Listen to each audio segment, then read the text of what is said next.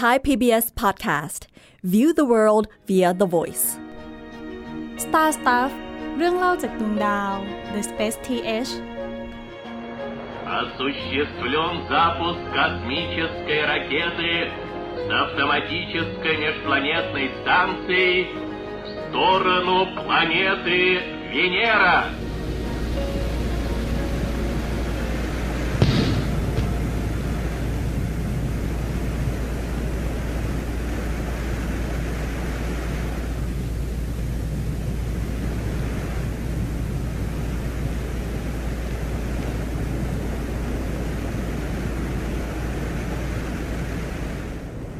คุณผู้ฟังครับ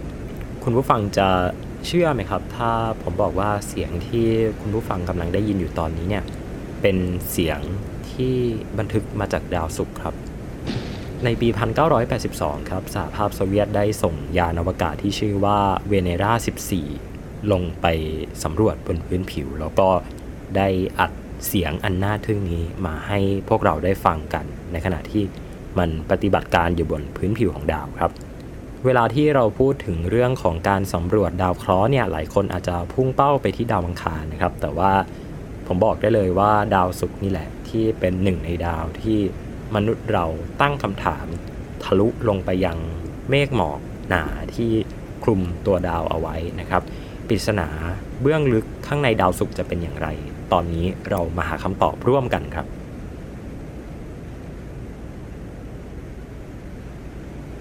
สวัสดีครับ ผมเต้นนัทนนท์ดวงสูงเนินครับ สวัสดีครับ ผมนิกชินพงษ์เลี่ยนพาณิชย์ตอนที่แล้วเราคุยกันเรื่องของดาวเคราะห์ที่เรียกได้ว่าเป็นเป้าหมายยอดฮิตในการสำรวจของมนุษยชาติเนาะก็คือดาวอังคาร ตอนนี้เนี่ยเราจะมาคุยกันถึงดาวเคราะห์อีกดวงหนึ่งบ้าง ซึ่งจริง ๆ แล้วเนี่ยอยู่ใกล้โลกมากกว่าดาวอังคารด้วยซ้ำนะแต่ว่าหลายคนอาจจะจินตนาการว่าดาวอังคารมันอยู่ใกล้โลกมากกว่าหรือเปล่าจริง ๆ ไม่ใช่นะครับ แน่นอนครับต้นกำลังพูดถึงดาวที่ชื่อว่าดาวศุกร์ครับหลายคนอาจจะมองว่าดาวศุกร์เนี่ยเป็นดาวที่มีความสวยงามเนาะเพราะว่าอย่างที่ชื่อของมันเนี่ยดาวประกายพึกษดาวประจำเมืองอะไรเนี่ยคือ เวลาที่คนเห็นดาวศุกร์บนท้องฟ้าในยามค่ำคืนเนี่ยก็คือโอ้โหมันกลมเนียนสวยเลยนะครับ ก็มีชื่อที่สวยงามต่างกันออกไปนะครับ แต่ว่าจริง ๆ แล้วเนี่ยหลังจากฟังพอดแคสต์ตอนนี้เนี่ยหลายคนก็ อาจจะเปลี่ยนความคิดที่มีต่อดาวศุกร์เลยก็ได้นะครับ ว่าจริง ๆ แล้วดาวศุกร์เนี่ยมันไม่ได้สวยงาม มันไม่ได้ดูสดใสร่าเริงมีชีวิตอะไรขนาดนั้นนะครับนิกครับพอเรามาดูเรื่องราวของดาวศุกร์กันเนี่ยมันก็เป็นดาวที่น่าสนใจไม่น้อย เพราะว่ามันก็อยู่ใกล้โลกอย่างที่พี่เติ้ลบอกเนาะแล้วทำไมดาวที่อยู่ใกล้โลกกลับไม่ได้รับความสนใจล่ะฮะกลับกลายเป็นว่าตอนนี้เราต่างส่งยานอวกาศมากมายไปดาวอังคาร แต่แทบไม่เคยได้ยินเรื่องของยานที่ไปดาวศุกร์กันเลย ไม่รู้สิ คือตอนที่แล้วเนี่ยเราคุยกันเรื่องว่าอิทธิพลของไซไฟหรือว่านิยายวิทยาศาสตร์เนี่ยมันส่งผลต่อมุมมองของคนต่อ การสำรวจอวกาศอยู่เหมือนกันนะ ดังนั้นอันนี้สมมติฐานพี่เองนะ พี่รู้สึกว่าพอมันมีนิยายมันมีหนังที่พูดถึงเรื่องของมนุษย์ต่างดาวที่มาจากดาวอังคารเนี่ยน่าจะเยอะกว่าดาวศุกร์มันก็เป็นเหตุผลที่ทำให้ดาวศุกร์เนี่ยอาจจะเป็นดาวที่ ประชาชนหรือว่าพับบิกเนี่ยอาจจะหลงหลงลืมลืมมันไปสักหน่อยนะแต่ว่าจริง ๆ แล้วพี่ว่าในในทางดาราศาสตร์เนี่ยหรือว่านักดาราศาสตร์เนี่ยเขาไม่ค่อยลืมดาวศุกร์กันเท่าไหร่นะฮะสังเกตว่า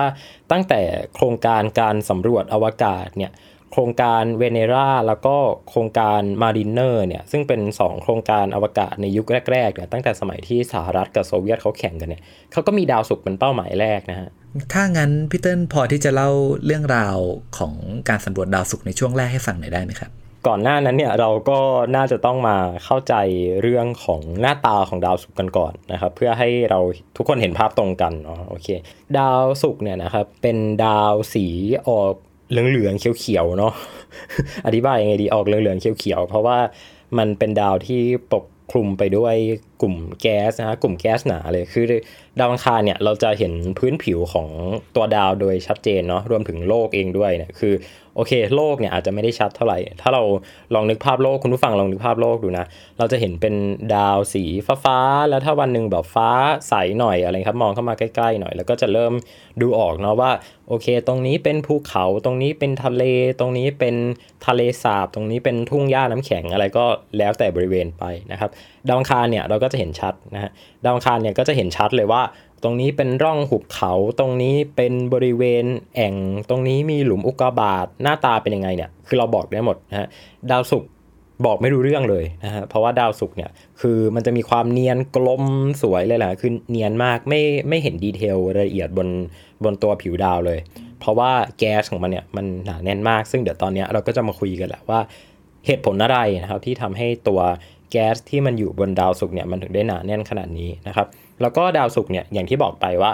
ระยะทางโดยเฉลี่ยเนี่ยใกล้กับโลกมากกว่าดาวอังคารซะอีกนะครับเข้ามาใกล้สุดเนี่ยอยู่ที่ประมาณ 38ถึง40 ล้านกิโลเมตร เท่านั้นเองนะครับ แล้วก็แรงโน้มถ่วง ตอนนี้เนี่ยจำง่ายเลย เพราะว่าแรงโน้มถ่วงของโลกเนี่ยเราท่องจำกันในสมัยมัธยมใช่ไหม9.8 เมตรต่อวินาทียกกำลังสอง ในขณะที่ดาวศุกร์เนี่ยแรงโน้มถ่วงของเขาเนี่ยอยู่ที่ 8.9 เมตร ต่อวินาทีกำลังสองเท่านั้นเองนะครับคือน้อยกว่าโลกนิดเดียว ดังนั้นถ้าคุณไปอยู่บนดาวศุกร์เนี่ยคุณจะเสียน้ำหนักไปแค่นิดเดียวเองนะครับ ในขณะที่โลกของเราเนี่ยธาตุองค์ประกอบหลักๆเนี่ยก็จะเป็นตัวธาตุที่ก่อให้เกิดสิ่งมีชีวิตเนาะไม่ว่าจะเป็นพวกออกซิเจน หรือว่าอะไรต่างๆ ใช่ไหมครับ แต่ว่าบนดาวศุกร์เนี่ยนักวิทยาศาสตร์เขาเรียกดาวศุกร์เลยว่าเป็นดาวที่เต็มไปด้วยแก๊สพิษนะครับก็คือแน่นอนว่าถ้าจะมีชีวิตดำรงอยู่เนี่ยโอเค ยากแน่นอนนะครับแต่ก็ไม่ได้แปลว่าจะไม่มีนะ ซึ่งเดี๋ยวเรามาคุยเรื่องนี้กัน ก็หลังจากที่พี่เติ้ลว่ามานะครับว่าดาวศุกร์เนี่ยมันถูกปกคลุมไปด้วยกลุ่มก้อนเมฆแก๊สสีสันที่เป็นสีเหลืองนวลสวยงามเนี่ย มันก็อาจจะทำให้คนเข้าใจผิดได้ว่าดาวศุกร์เนี่ยเป็นดาวเคราะห์แก๊ส เพราะว่าถ้าเราดูรูปภาพของดาวศุกร์ที่ยานอวกาศในยุคแรกเริ่มส่งมาเนี่ยก็จะเห็นได้ว่าเรามองไม่เห็นพื้นผิวเลย ก็อาจจะทำให้เกิดความเข้าใจผิดได้ง่ายว่าดาวศุกร์เนี่ยไม่มีพื้นถิ่นแข็ง ดาวศุกร์เองก็มีพื้นถิ่นแข็งเหมือนโลกใช่ไหมครับ แล้วภายใต้หมู่เมฆเหล่านั้นเนี่ยแท้จริงแล้วมันมีอะไรอยู่ข้างล่างกันพี่เติ้ลไม่มีใครรู้ เพราะว่า แน่นอนเนาะว่าเมื่อกี้ที่เราคุยกันไปว่าพอเรามองไปดาวอังคารเนี่ย มันมันเห็นพื้นผิวของมันชัดเจนเนาะอย่างตอนที่เราที่เราคุยกันว่านักวิทยาศาสตร์ที่ชื่อว่าคุณสเกียเปลารีเนี่ยเขาก็ทำเป็นแผนที่บนดาวอังคารเลยด้วยซ้ำนะคือสามารถใช้กล้อง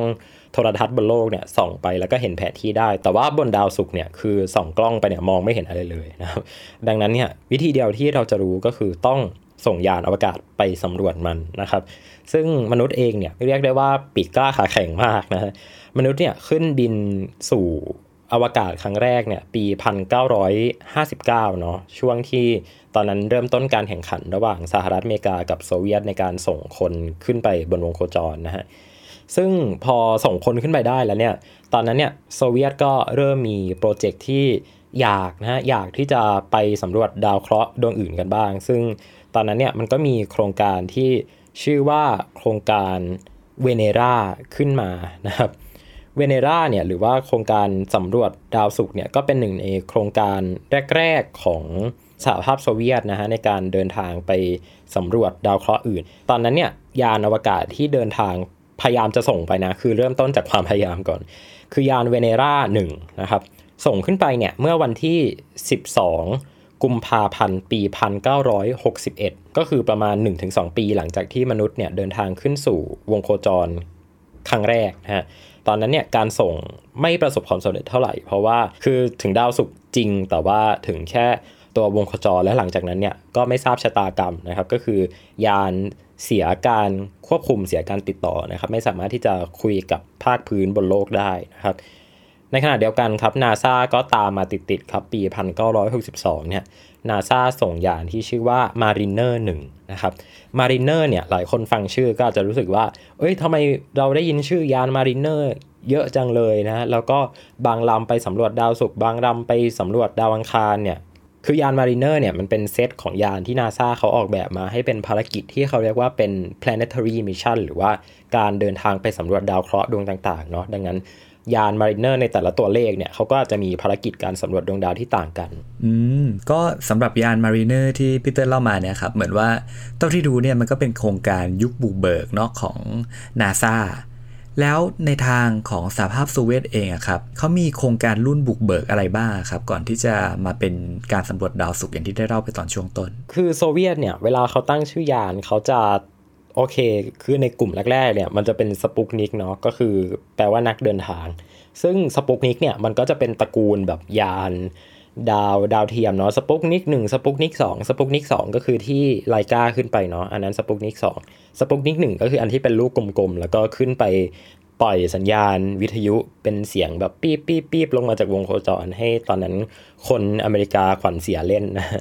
เขาก็จะมีมีวิธีการตั้งชื่ออย่างนี้ แล้วก็ยานที่ไปสำรวจดาวเคราะห์ต่างๆเนี่ยของโซเวียตอะครับเขาจะตั้งชื่อเป็นชื่อดาวไปเลย เช่น ถ้าอย่างมาสเนี่ยก็จะชื่อว่ามาสไปเลย คือตรงตัวเลยว่าไปสำรวจดาวอะไรก็ตั้งชื่ออันนั้นนะครับ อย่างคำว่าเวเนราเนี่ย หลายคนอาจจะคุ้นๆว่าเอ๊ะมันมันขึ้นต้นด้วยตัว V มันคือวีนัสหรือเปล่า ถูกต้องครับ มันคือวีนัสนะ มันเป็นรากศัพท์เดียวกันนะ เวเนราเนี่ยก็แปลว่าดาวศุกร์ในภาษารัสเซียนั่นเองนะครับโซเวียตเขาจะตั้งชื่อแบบนี้เวเนราหนึ่งเวเนราสองนะฮะไล่ชื่อตามกันไปเรื่อยๆนะครับในขณะที่การไปสำรวจดาวอังคารเนี่ยเขาก็จะตั้งชื่อว่ามาสนะฮะมาสหนึ่งสองสามสี่อะไรก็แล้วแต่แล้วแต่จะเรียงไล่เรียงกันไปนะครับตามภารกิจ ตัวการสำรวจดาวอังคารของสหภาพโซเวียตเนี่ยเขาเริ่มต้นในช่วงประมาณประมาณนี้แหละประมาณปี 1960 ถึง 1962 แต่ว่าการปล่อยยานช่วงแรก ๆ ของการไปสำรวจดาวอังคารเนี่ยมันจะเป็น failure หรือว่าเป็นความผิดพลาดซะส่วนใหญ่นะครับก็คือไม่ระเบิดก็เลยดาวอังคาร ไม่ก็พุ่งชนดาวอังคารบ้างไม่ก็น้ำมันหมดกลางทางบ้างก็จะไม่ค่อยราบรื่นเท่าไหร่นะครับในขณะที่ภารกิจเวเนราเนี่ย ภารกิจแรกอย่างที่เราบอกไปว่าโอเคมันมันไม่ได้ระเบิดเนาะมันก็สามารถที่จะไปเดินทางไปถึงเกือบจะถึงวงโคจรแล้วแหละแค่มันสูญเสียการติดต่อกับโลกนะครับ ทีนี้เนี่ยปี1962เนี่ยนาซาเขาก็ส่งยานมารีเนอร์หนึ่งขึ้นไป พยายามที่จะไปบินโฉบดาวศุกร์เนาะแต่ว่าการปล่อยเนี่ยมันก็ระเบิดนะแล้วก็ไม่สามารถที่จะส่งยานไปถึงไหนเลยนะคือเวเนราหนึ่งเนี่ยปล่อยได้ไม่ระเบิดแต่ว่าไปถึงแล้วเกิด ขาดการติดต่อนะครับมารีเนอร์สองครับ อีกหนึ่งความพยายามของนาซาเนี่ย อันนี้ส่งขึ้นไปปีเดียวกัน ปี 1912แต่รอบนี้เนี่ยประสบความสำเร็จนะครับ แล้วก็นับว่าเป็นยานอวกาศลำแรกเนาะที่สามารถที่จะไปบินโฉบหรือว่าโคจรรอบดาวศุกร์ได้ แล้วก็สามารถที่จะส่งข้อมูลกลับมาบนโลกได้นะครับ ซึ่งตอนนั้นเนี่ยนักวิทยาศาสตร์เนี่ยสามารถที่จะมีข้อมูลที่เป็นข้อมูลทาง แก๊สของตัวดาวละกันนะครับ คือเข้าไปเนี่ยรู้แหละว่าดาวเคราะห์ตัวนี้ลองเอาเซ็นเซอร์อะไรต่างๆเนี่ยสำรวจดูก็รู้ว่าดาวเคราะห์ดวงนี้โอ้โห เมฆมันหนากว่าที่คิดหนึ่งคือเมฆมันหนากว่าที่คิดสองก็คือมันร้อนกว่าที่คิด แต่ว่าโซเวียตเนี่ยถ้าเรามาดูที่ ตารางภารกิจของเขาเนี่ยคือเขาส่งไปเยอะมากเลยเนาะเขาส่งไปแบบเน้นเน้นจำนวนเอาจำนวนเข้าสู้คือ ลงได้ลงไม่ได้ค่อยว่ากันนะครับ คือโซเวียตเนี่ยเขามาลงจอดสำเร็จคือใช้คำว่าลงจอดนะ แต่ลงจอดในสภาพไหนไม่รู้แหละนะฮะลงจอดสำเร็จเนี่ยครั้งแรกจริง ๆ แบบแตะพื้นผิวเนี่ยในภารกิจเวเนรา4นะครับ1967ตอนนั้นเนี่ยที่บอกว่าไปลงจอดได้เนี่ยคือ ตัวยานเวเนราเนี่ยมันมันมีส่วนที่ออกแบบมาให้เข้าสู่ชั้นบรรยากาศด้วยเนาะแล้วก็เข้าไปลงที่พื้นผิว ซึ่งเราก็จะนับกันเนาะว่ายานที่ไปแตะพื้นผิวของดาวศุกร์จริงๆนะฮะก็คือยานเวเนราสีนี่แหละนะครับแล้วก็สามารถที่จะส่งข้อมูล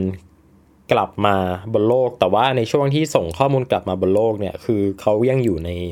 อยู่ในชั้นบรรยากาศอยู่เนาะระยะทางระหว่างที่มันตกจาก ตัวบรรยากาศของดาวเนี่ยไปจนถึงพื้นดาวเนี่ยมันค่อนข้างนานนะฮะดาวศุกร์เพราะว่ามันมีความหนาแน่นสูง พอมันใช้เวลาค่อนข้างนานเนี่ยมันก็เลยมีระยะเวลาในการส่งข้อมูลเยอะนะก็เลยส่งข้อมูลบางส่วนเนี่ยซึ่งเป็น chemical analysis เนี่ยของตัวใช้บรรยากาศของดาวศุกร์ได้เนี่ยกลับมายังโลกได้นะครับ แต่ว่าพอลงไปเนี่ยก็ก็พังเลย ไม่สามารถที่จะโอเปเรตต่อได้นะครับ มาสำเร็จจริงๆเนี่ยแบบ แลนเดอร์ได้จริง ๆ เนี่ย แล้วก็สามารถที่จะทำงานได้เนี่ย ในปี 1970 ครับ ก็คือภารกิจเวเนรา7นะครับ ซึ่งมาดูไทม์ไลน์กันเนี่ย ปี 1970 เนี่ย คือช่วงที่มนุษย์สามารถไปเหยียบดวงจันทร์ได้สำเร็จเป็นครั้งแรกในภารกิจยุคอพอลโล ซึ่งไม่ค่อยถูกพูดถึงเท่าไหร่เนาะสำหรับการลงจอดยานอวกาศบนดาวศุกร์สำเร็จเป็นครั้งแรกก็น่าจะโดนความสำเร็จจากโครงการอพอลโลของนาซากลบไปนิดหนึ่งนะครับ แล้วก็หลังจากนั้นเนี่ยทั้งสหรัฐอเมริกา แล้วก็สหภาพโซเวียตเองเนี่ยก็มีการส่งยานอวกาศไปสำรวจดาวศุกร์เรื่อยๆนะครับหลากหลายรูปแบบ ซึ่งเดี๋ยวเราจะมีคุยกันนะฮะมีรูปแบบของบอลลูนด้วย ซึ่งอันนี้น่าสนใจมากเดี๋ยวเราจะคุยกันหลังจากนี้นะครับหลังจากนั้นการสำรวจดาวศุกร์เนี่ยก็อัปเกรดตัวยานมาเรื่อยๆนะครับจากภารกิจมารีเนอร์เนี่ยก็กลายเป็นภารกิจไพโอเนียนะครับไพโอเนียวีนัส1ของ NASA ปี 1978ไพโอเนียวีนัส2 มาเรื่อยๆนะครับ ในขณะที่โซเวียตเองเนี่ยก็ส่งยานทั้งตัว lander แล้วก็ตัวยาน orbiter เนี่ยไปเรื่อยๆนะครับ โครงการเวเนราเนี่ยเขามีถึงโครงการเวเนรา16 เลยนะครับ ก็คือยาวนานมากนะครับ มีการส่งไป 16 ครั้งบวกๆนะฮะแล้วก็เริ่มต้นโครงการเวก้านะครับของดาวศุกร์เหมือนกัน เวก้าเนี่ยคือโครงการของโซเวียตที่มีบอลลูนติดไปด้วยนะครับ ในขณะที่นาซาเองเนี่ย1989เนี่ยส่ง โครงการแมกเจเลนไปนะครับ แล้วก็ยานแคสซินีเองเนี่ยที่ไปสำรวจดาวเสาร์เนี่ยก็เคยบินโฉบดาวศุกร์ด้วยนะครับในปี 1977 ในขณะที่มันกำลังรอใช้ตัว gravity assist หรือว่าใช้แรงโน้มถ่วงของดาวเนี่ยเหวี่ยงมันไปที่วงโคจรของดาวเสาร์เนาะแล้วก็มียาน Venus Express นะครับ อันนี้จะสมัยใหม่หน่อยปี 2005 ยาน Messenger ครับปี 2004 แล้วก็การสำรวจดาวศุกร์เนี่ยก็ถูก วางดำเนินมาเรื่อยๆนะครับ แต่ว่าส่วนมากจะเป็นภารกิจบินโฉบเนาะไม่ค่อยมีภารกิจที่เป็นโคจรเท่าไหร่นะครับ ทีนี้ครับพูดถึงเรื่องการสำรวจดาวศุกร์กันมาบ้างแล้ว อยากรู้ข้อมูลบ้างว่าอะไรที่ทำให้ดาวศุกร์เนี่ยมันเขาบอกว่ามันเต็มไปด้วยแก๊สพิษ แล้วก็ภายใต้เมฆหมอกหนาของมันเนี่ยมันมีอะไรอยู่ในนั้นครับนิกก็หากพูดถึงดาวศุกร์เนี่ยครับอย่างที่บอกไปตอนต้นว่า ดาวศุกร์เนี่ยมันถูกปกคลุมไปด้วยก้อนเมฆหนาแน่นนะฮะ ซึ่งนักดาราศาสตร์เนี่ยเขาก็พยายามคำนวณหาย้อนหาอดีตกันของดาวศุกร์เหมือนกันว่า แท้จริงแล้วเนี่ยมันเกิดอะไรขึ้นกันแน่กับดาวศุกร์มันถึงได้มีสภาพเป็นดาวเคราะห์ ลักษณะอย่างที่เราเห็นในทุกวันนี้ครับ ทีเนี้ยเขาก็ต้องมองไปที่ดวงอาทิตย์ของเรา เพราะว่าดวงอาทิตย์ในระบบสุริยะของเราเนี่ยมันขยายใหญ่ขึ้นตลอดเวลาทุกครั้งที่มันแก่ตัวลง ซึ่งการขยายตัวของดวงอาทิตย์ในช่วงแรกเริ่มเนี่ยครับ มันทำให้สภาพบรรยากาศของดาวศุกร์เนี่ยเปลี่ยนแปลงไป ถึงแม้มันจะเป็นอุณหภูมิที่อาจจะไม่ต่างกันมากนะครับประมาณไม่กี่องศาตัวเลขหลักนิดเดียวเท่านั้นเอง ที่ดวงอาทิตย์มันอาจจะเพิ่มขึ้นมาในระยะเวลาไม่กี่ร้อยล้านปี หลังจากที่ดาวศุกร์ได้กำเนิดขึ้นไอตัวเลขแค่นิดเดียวเท่านั้นแหละครับมันเป็นตัวเลขที่สำคัญมาก เพราะว่า มันต้องการอุณหภูมิที่สูงขึ้นเพียงเล็กน้อย ที่จะทำให้เกิดปรากฏการณ์ที่เราเรียกกันว่า runaway greenhouse effect ครับลองในภาพในปัจจุบันที่ผู้นำของโลกครับมางานประชุมเรื่องภาวะโลกร้อนที่ที่สกอตแลนด์เมื่อไม่นานมานี้ ซึ่งเขาก็บอกกันว่าโลกเนี่ยห้ามมีอุณหภูมิสูงขึ้นเกิน 1.5 ถึง 2.5 องศา ตามที่กลุ่มนักวิทยาศาสตร์ได้กำหนดไว้ เพราะถ้าเกิดว่าอุณหภูมิเกินเนี้ยโลกจะเข้าสู่ ในสถานะที่ไม่สามารถกู้ให้กลับมาเป็นแบบเดิมได้อีกคำเตือนเนี้ยเรายัางป้องกันได้ทันใช่ไหมครับ แต่ว่าดาวศุกร์เนี่ยมันทำอะไรไม่ได้ อุณหภูมิของดาวศุกร์เนี่ยมันเพิ่มขึ้นเพราะดวงอาทิตย์มันค่อยๆอายุมากขึ้นเรื่อยๆ พอมันเกิดเหตุการณ์เดียวกับดาวศุกร์ครับนักดาราศาสตร์เขาก็สันนิษฐานว่าเมื่อก่อนเนี่ยดาวศุกร์ก็มีความเป็นไปได้เหมือนกัน ที่จะเต็มไปด้วยมหาสมุทรแล้วก็น้ำเหมือนกับดาวอังคารเลย แต่ว่าพอมาถึงจุดหนึ่งที่อุณหภูมิสูงขึ้น แก๊สที่มันถูกฝังอยู่ในมหาสมุทรเนี่ยครับก็จะระเหยออกมามากขึ้น ซึ่งก็จะเป็นจำพวกคาร์บอนไดออกไซด์มีเทน ซึ่งมันก็จะสะสมเป็นแก๊สเรียงกระจกทำให้ดาวศุกร์เนี่ยยิ่งร้อนขึ้นไปอีก จนมาถึงจุดที่ว่าพอฝนเนี่ยมันเริ่มตกมาบนดาวศุกร์อะแล้วอุณหภูมิมันร้อนเกินกว่าที่ฝนเนี่ยมันจะตกถึงพื้นใช่ไหมฝนเม็ดฝนมันก็ระเหยหายไป และนั่นแหละฮะมหาสมุทรของดาวศุกร์ก็เริ่มเดือด พอมันเริ่มเดือดเนี่ยแก๊สมันก็ถูกปล่อยเป็นอากาศมากขึ้นมากขึ้น ความร้อนในอากาศก็มากขึ้น อุณหภูมิความหนาแน่นก็ทวีคูณตามๆกันไปฮะจนด้วยเหตุผล runaway greenhouse effect เนี่ยหรือแก๊สเรือนกระจกที่ไม่สามารถควบคุมได้ เลยกลายเป็นอาจจะเป็นสาเหตุที่ทำให้ดาวศุกร์เนี่ยมีสภาพที่เต็มไปด้วยเมฆทึบอย่างในทุกวันนี้นะฮะตามที่นักดาราศาสตร์เขาคาดการณ์กันไว้ครับโหซึ่งตรงนี้ก็น่าสนใจมากนะครับว่าทำไมดาวศุกร์ถึงได้กลายเป็นดาวที่ มีหมอกหนานะครับ แล้วก็มีอะไรซ่อนอยู่ข้างในเนี่ยนักวิทยาศาสตร์เขาก็สนใจกันมานานมากนะครับ ใช่ครับ ที่จริงอะอาจจะเป็นแฟกต์นะที่ใครเขาอาจตกใจ ทุกวันเนี้ยยังมีฝนตกอยู่บนดาวศุกร์นะ แต่ว่าเป็นฝนกรดซัลฟิริกทั้งนั้นเลย และมันก็ตกลงมาไม่ถึงพื้นเช่นกัน คุณผู้ฟังลองนึกภาพดูนะครับว่าบรรยากาศของดาวศุกร์เนี่ยมันหนากว่าโลก 100 เท่านะครับ หรือว่าถ้าแปลงเป็นหน่วยเนี่ยก็คือ 90 ATM นะครับ โลกของเราเนี่ยนะจุดที่เราสามารถใช้ชีวิตกันอยู่ได้บนพื้นดินเนี่ยนะฮะมันคือ 1 ATM เนาะ1บรรยากาศนะฮะดาวอังคารเนี่ยคือ 1%ของโลกเท่านั้นเองนะครับ อันเนี้ยมันเป็นประเด็นสำคัญเลยที่ทำให้ภารกิจการสำรวจดาวศุกร์เนี่ยมันค่อนข้างที่จะแตกต่างจากการสำรวจดาวอังคารนิดนึง คือเวลาที่เราพูดถึงยานสำรวจดาวอังคารเนาะเราก็จะนึกภาพว่าไม่เป็น lander นะฮะซึ่งเป็นยานลงจอดเนี่ย ก็จะเป็นโรเวอร์ก็คือเป็นยานที่มีล้อสามารถวิ่งไปได้เหมือนกับยาน Perseverance ยาน Curiosity ที่เราไปเห็นภาพกันเนาะหรือว่าปัจจุบันเนี่ยมันก็จะมีโอเค มีอากาศยานอย่าง Ingenuity เนาะที่เป็นเฮลิคอปเตอร์ที่สามารถขึ้นไปบินบนดาวอังคารได้ แม้ว่าดาวอังคารเนี่ยจะมีบรรยากาศเพียงแค่ 1%ของโลกเท่านั้นเองนะครับทีนี้เนี่ย ดาวอังคารเนี่ยมันดูเหมือนจะเป็นยานที่ไม่ค่อยเหมาะกับอากาศยานเนาะเพราะว่าอากาศมันมีความเบาบางมาก แต่ว่าดาวศุกร์เนี่ยครับมันเป็นดาวที่โคตรจะเหมาะกับอากาศยาน เพราะว่าอากาศของมันเนี่ยมันหนาแน่นมากเนาะดังนั้นการสำรวจดาวศุกร์เนี่ยรูปแบบหนึ่งเลยที่คุณจะไม่สามารถทำบนดาวอังคารได้แน่นอน หรือว่าบนดาวที่ไม่มีอากาศได้แน่นอนเนี่ยก็คือบอลลูนนะครับ สหภาพโซเวียตเองอะเคยส่งบอลลูนเนาะซึ่งก็เป็นคล้ายๆกับบอลลูนตรวจอากาศบนโลกนะฮะลองนึกภาพดูนะฮะบอลลูนที่ทางโซเวียตส่งไปเนี่ยมีขนาดแค่ 3.5 เมตรเท่านั้นเองนะครับเอาไปอยู่บนดาวศุกร์เนี่ยพาเพโลดนะฮะหนักหลาย 10 กิโลกรัมเนี่ยบินขึ้นไปได้สูงถึง 50 กิโลเมตร ซึ่งสูงมากนะฮะบอลลูนตรวจอากาศบนโลกเนี่ยที่ที่ใช้กันเนี่ยนะฮะ ขนาดประมาณ 15ถึง20 เมตรนะ15 เมตรนี่คือใหญ่มากๆนะ15 เมตรเนี่ย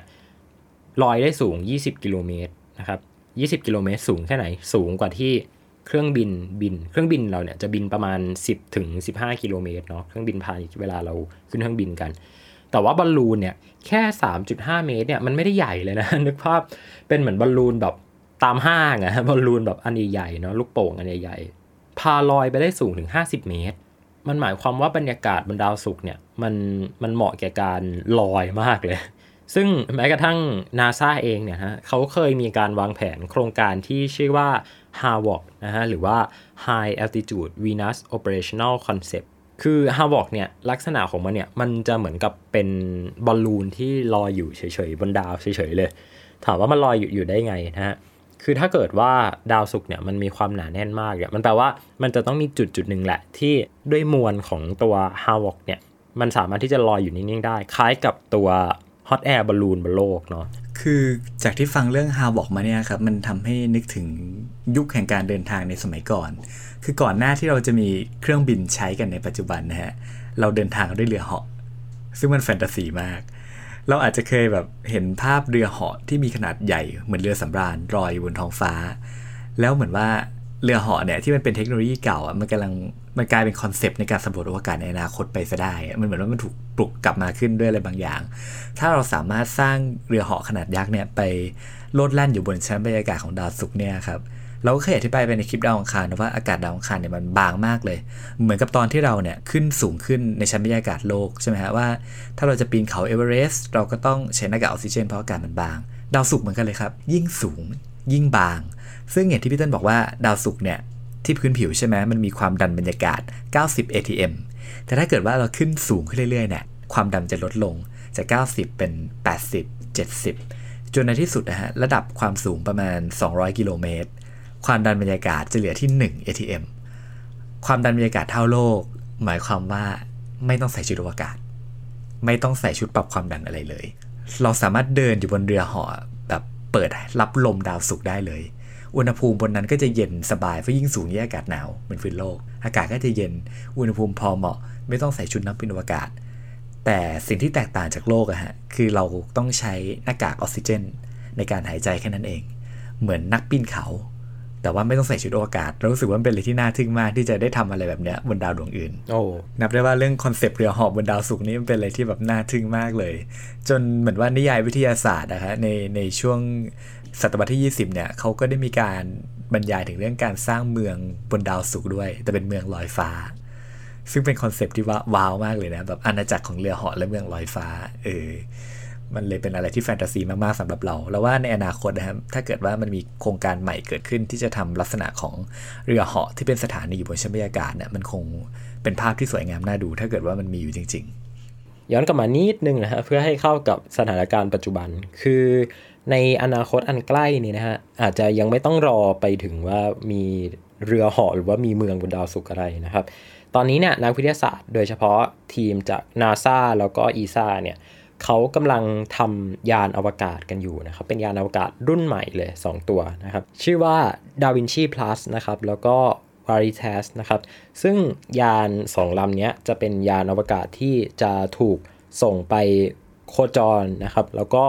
ลงจอดรอบดาวศุกร์นะครับในรอบ 30 ปีเลยทีเดียวนะครับ ที่เราเล่ากันมาเนาะก่อนหน้านี้เนี่ยภารกิจสุดท้ายที่ เดินทางไปลงจอดบนดาวศุกร์เนี่ยคือเป็น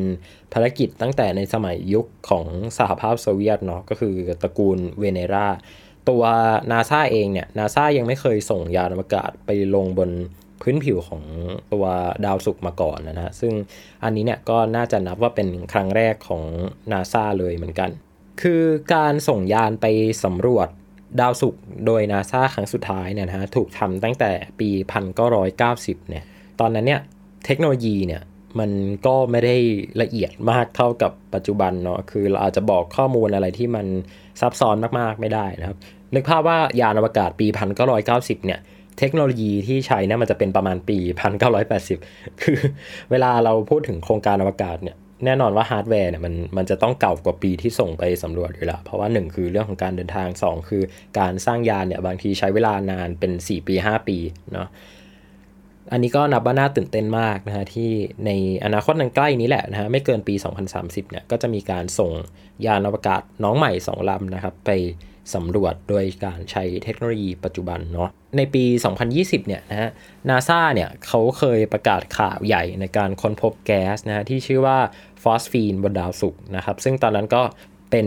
ข่าวใหญ่โตเนาะ Space TH เองก็ตื่นเต้นมากนะฮะแล้วก็ไลฟ์มีการเขียนข่าวอะไรสรุปกัน ปรากฏหลังจากนั้นไม่นานไม่กี่เดือน มี paper อีกตัวหนึ่งมาเคาน์เตอร์งานดังกล่าวบอกว่าจริง ๆ แล้วเนี่ยมันเป็นการตีความที่ผิดนะฮะ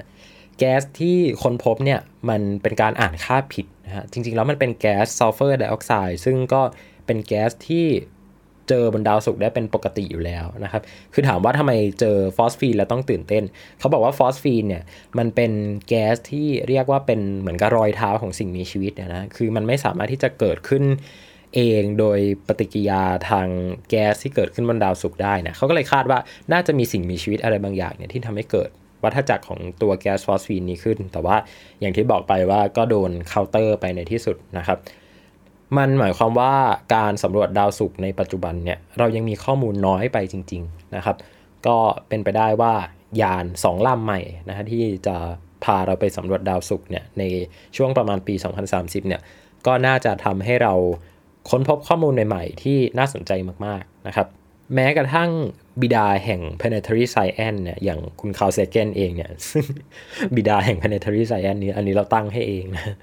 ยังให้ความสนใจดาวศุกร์มากๆนะครับ Carl Sagan เองเนี่ยเคยเขียนตีพิมพ์บทความลงในวารสาร Nature นะครับ ชื่อว่า Life in the Cloud of Venus นะครับ ตั้งแต่ในช่วงปี 1967 ก็เรียกได้ว่าเป็นปรากฏการณ์ที่ทำให้มนุษย์เนี่ยอยากที่จะไปสำรวจดาวศุกร์แล้วก็ ค้นเอาความลับนะฮะที่ซ่อนอยู่ภายใต้เมฆหมอกอันหนาทึบของดาวเนี่ยมาบอกเล่าให้เราฟัง ซึ่งถ้าเรามีความรู้มากขึ้นกว่านี้เนี่ยก็เป็นไปได้ว่าเหมือนที่นิกบอกเมื่อกี้นี้ว่า เราอาจจะไปสร้างเมืองบนดาวศุกร์ก็เป็นอีกหนึ่งตัวเลือกที่น่าสนใจไม่แพ้กันครับ ผมเต้นนัทนนท์ดวงสูงเนินครับ ผมนิกชินพงษ์เลี่ยนพาณิชย์ครับ ตอนหน้าเราจะมาคุยกันเรื่องดาวอะไร ต้องรอติดตามกันครับ วันนี้สวัสดีครับ Star Stuff เรื่องเล่าจากดวงดาว The Space TH